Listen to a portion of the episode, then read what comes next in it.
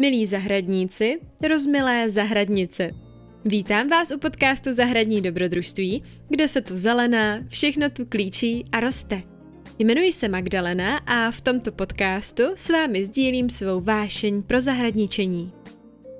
V minulé, třinácté epizodě jsme si povídali o třech nejčastějších škůdcích zahradní úrody a o tom, jakým očkem se na ně mrknout. A dnes v tom budeme pokračovat. Ne na každé zahradě se mohou vyskytovat všichni škůdci. Opravdu záleží vždy na tom, jaké podmínky pro dané hmyzáky na zahradě vytvoříme, buď my nebo místní ekosystém. Naší domovinu, otevřenou krajinu, máme na starosti všichni dohromady a stará se o ní stát prostřednictvím našich volených zástupců.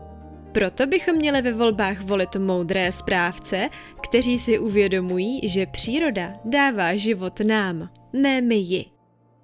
Příroda nám umožňuje každý den vstát, dýchat vzduch a pít vodu. My přírodu jen spravujeme a tak bychom ji měli spravovat chytře. Pokud si myslíme, že my jsme pány světa, měli bychom jednat vědomně a ve prospěch všeho dobrého. Pokorně. Nekrátkozradce a na bubřele. Zároveň však máme na povel také kus půdy, který patří jen nám nebo naší rodině. Naší zahradu, kus lesa nebo ovocný sad. Ne každému se poštěstí vlastnit kus země, proto si myslím, že i zde máme v rukou určitou, nemalou zodpovědnost. Protože půda skutečně dává život. To vás možná už letos napadlo při rostoucích cenách potravin. I zahradu můžeme spravovat různě – Buď tak, že zde tvoříme jakýsi živý obraz, kde není prostor pro život, jen pro realizaci našich uměleckých a kreativních představ o estetice, a nebo tvoříme zahradu ve spolupráci s přírodou. Pak necháváme na zahradě prostor pro život, který považujeme za hodnotný sám o sobě. Příroda totiž nemá hodnotu jen v tom, že člověku poskytuje něco, třeba jídlo, estetické potěšení nebo vzduch k dýchání.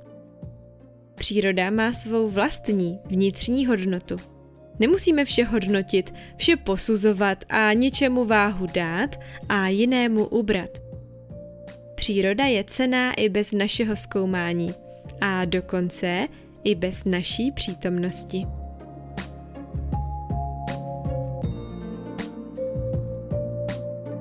Pohledy člověka na přírodu popisuje environmentální etika, která mě ve škole naprosto pohltila.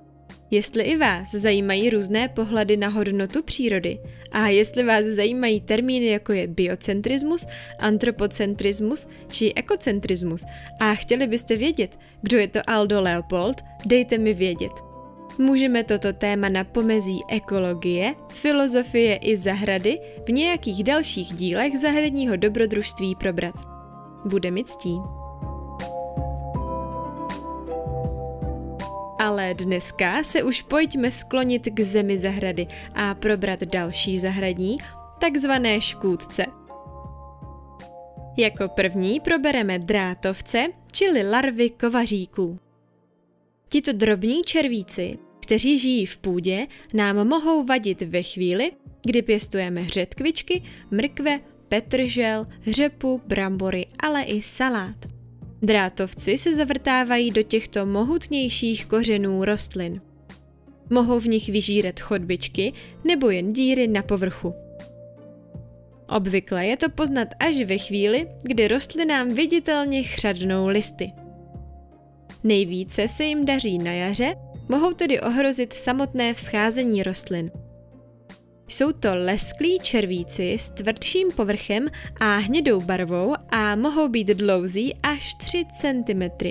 Když se z tohoto červa vyvine brouk, je sitě černý, podlouhlý a velký asi centimetr. Vajíčka drátovců kladou dospělí brouci do půdy právě na jaře.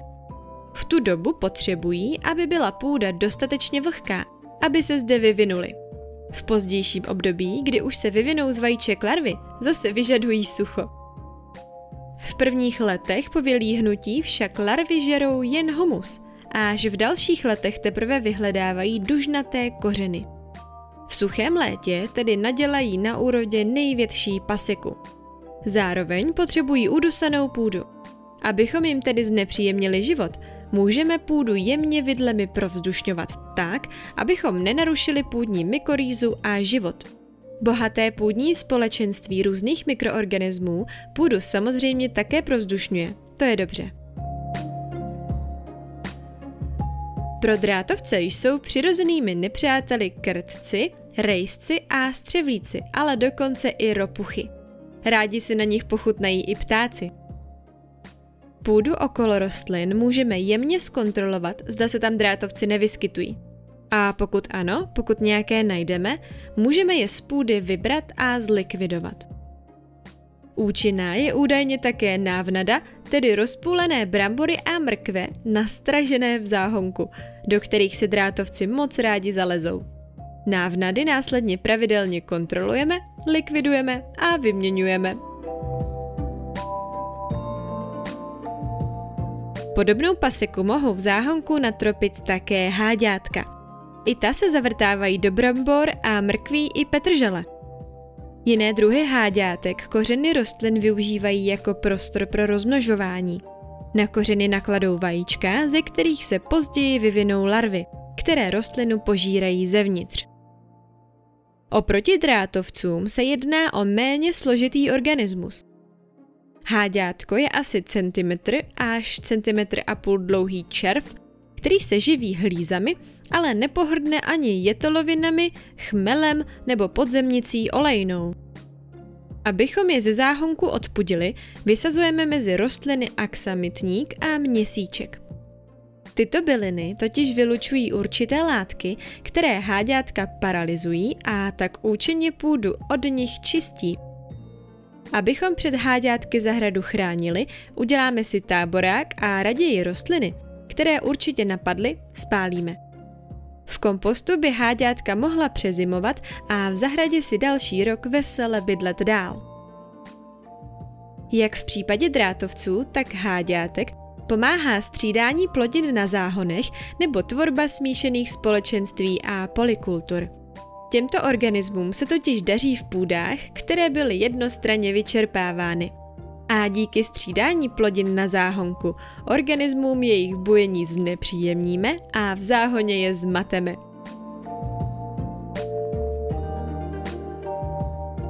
Housenek potkáme na zahradě samozřejmě velké množství. Housenky nás mohou rozčilovat stejně tak, jako nám mohou později dělat radost ve chvíli, kdy se zakuklí a vylíhnou se z nich motýly nebo můry. Housenky jsou zkrátka takový ambivalentní tvorové. Mě ale fascinují a to právě pro jejich metamorfózu.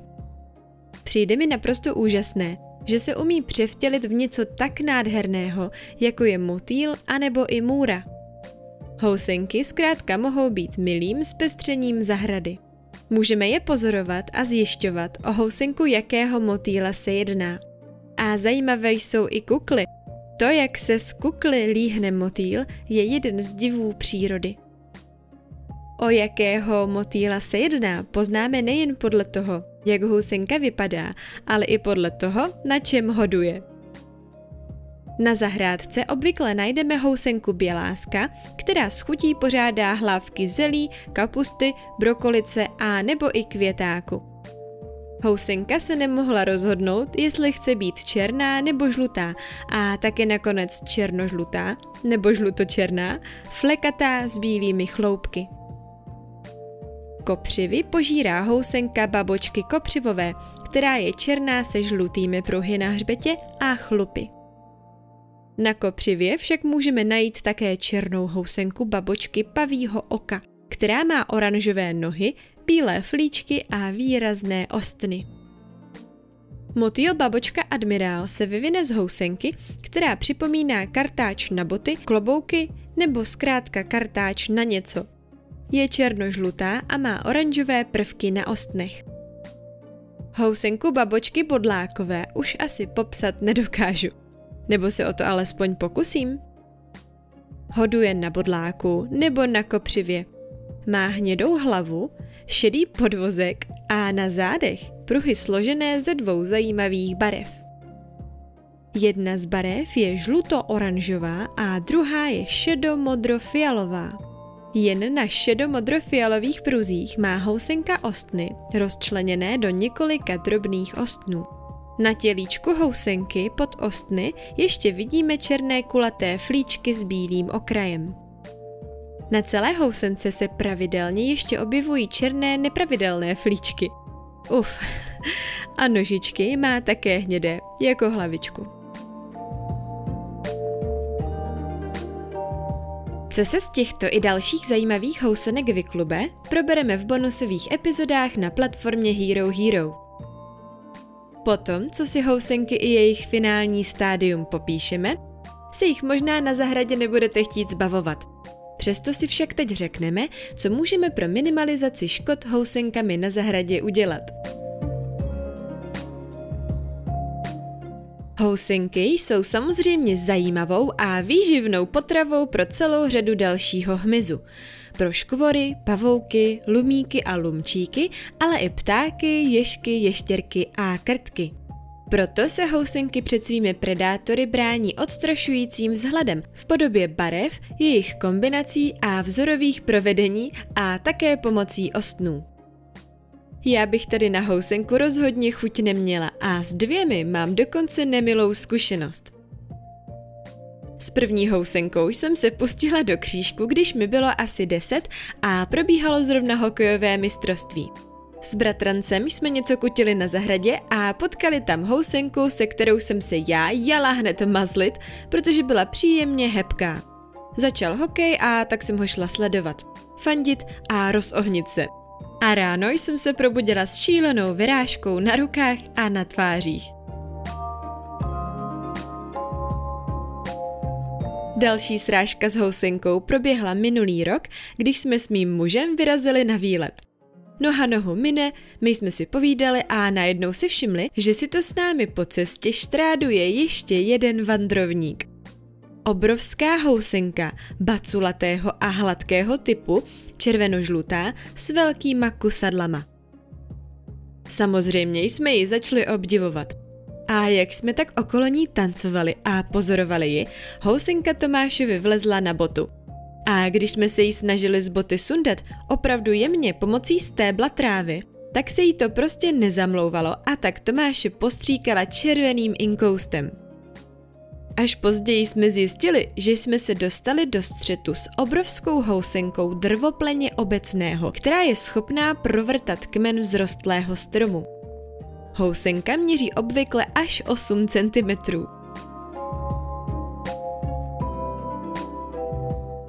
Jak říkám, housenky jsou zkrátka ambivalentní tvorové. Aby jich na našich rostlinách nehodovalo příliš, na zahradě podporujeme výskyt ptáků. Umístíme jim do zahrady vhodné budky. V těch však sídlí jen někteří ptáci. Pro ty ostatní v zahradě budujeme spíše živý plot a husté keře. Ptáci mají také rádi hromady větví a do stínu nastražíme pítko s vodou nebo klidně i větší, ale stále malé, nízké brouzdaliště. To se opeřenci všeho druhu pomějou, v pítku se napojí i vykoupou zároveň. Proto nezapomínáme v pítku často měnit vodu, ideálně každý den. Stejně tak můžeme zahradu udělat přátelskou pro ješky. Ještěrky a slepíše, kteří si na housenkách také smlsnou. Ti mají moc rádi zašantročené větve v koutech zahrady, kde se mohou schovat, nocovat i vyvést mladé. Běláska, tedy jednoho z nejčastějších motýlů i housenek na zahradě, odpuzují smíšené kultury na záhonku. Chcete-li pěstovat košťáloviny, na kterých pracovitě hoduje, vysaďte mezi ně rajčata i celer. Bělásek bude zmaten. Fungovat by měly také některé bylinky. Kopr, šalvěj, rozmarín a máta. Proti housenkám obecně se vyplatí občas do zeleninové zahrady vypustit i slepice. Neměli bychom to však určitě dělat ve chvíli, kdy rostliny teprve vzchází, jako spíše ve vrcholném létě, kdy jsou rostliny už opravdu silné a tak nebudou mít slepice chuti okamžitě likvidovat. Na políčku s kapustou se přirozeně dříve pustí do housenek a spoustu jich pozbírají. Bylo by však dobré je hlídat a brzy zase zavřít tam, kde je jejich přirozené obydlí.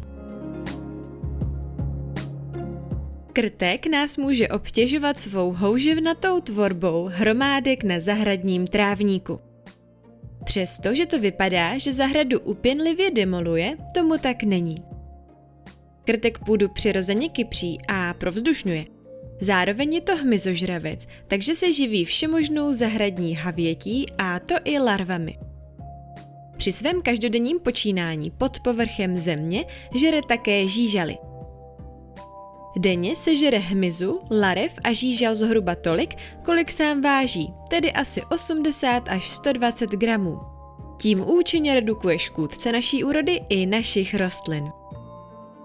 Vyhledává je jak jinak než pomocí svého šikovného čichu, ale i sluchu.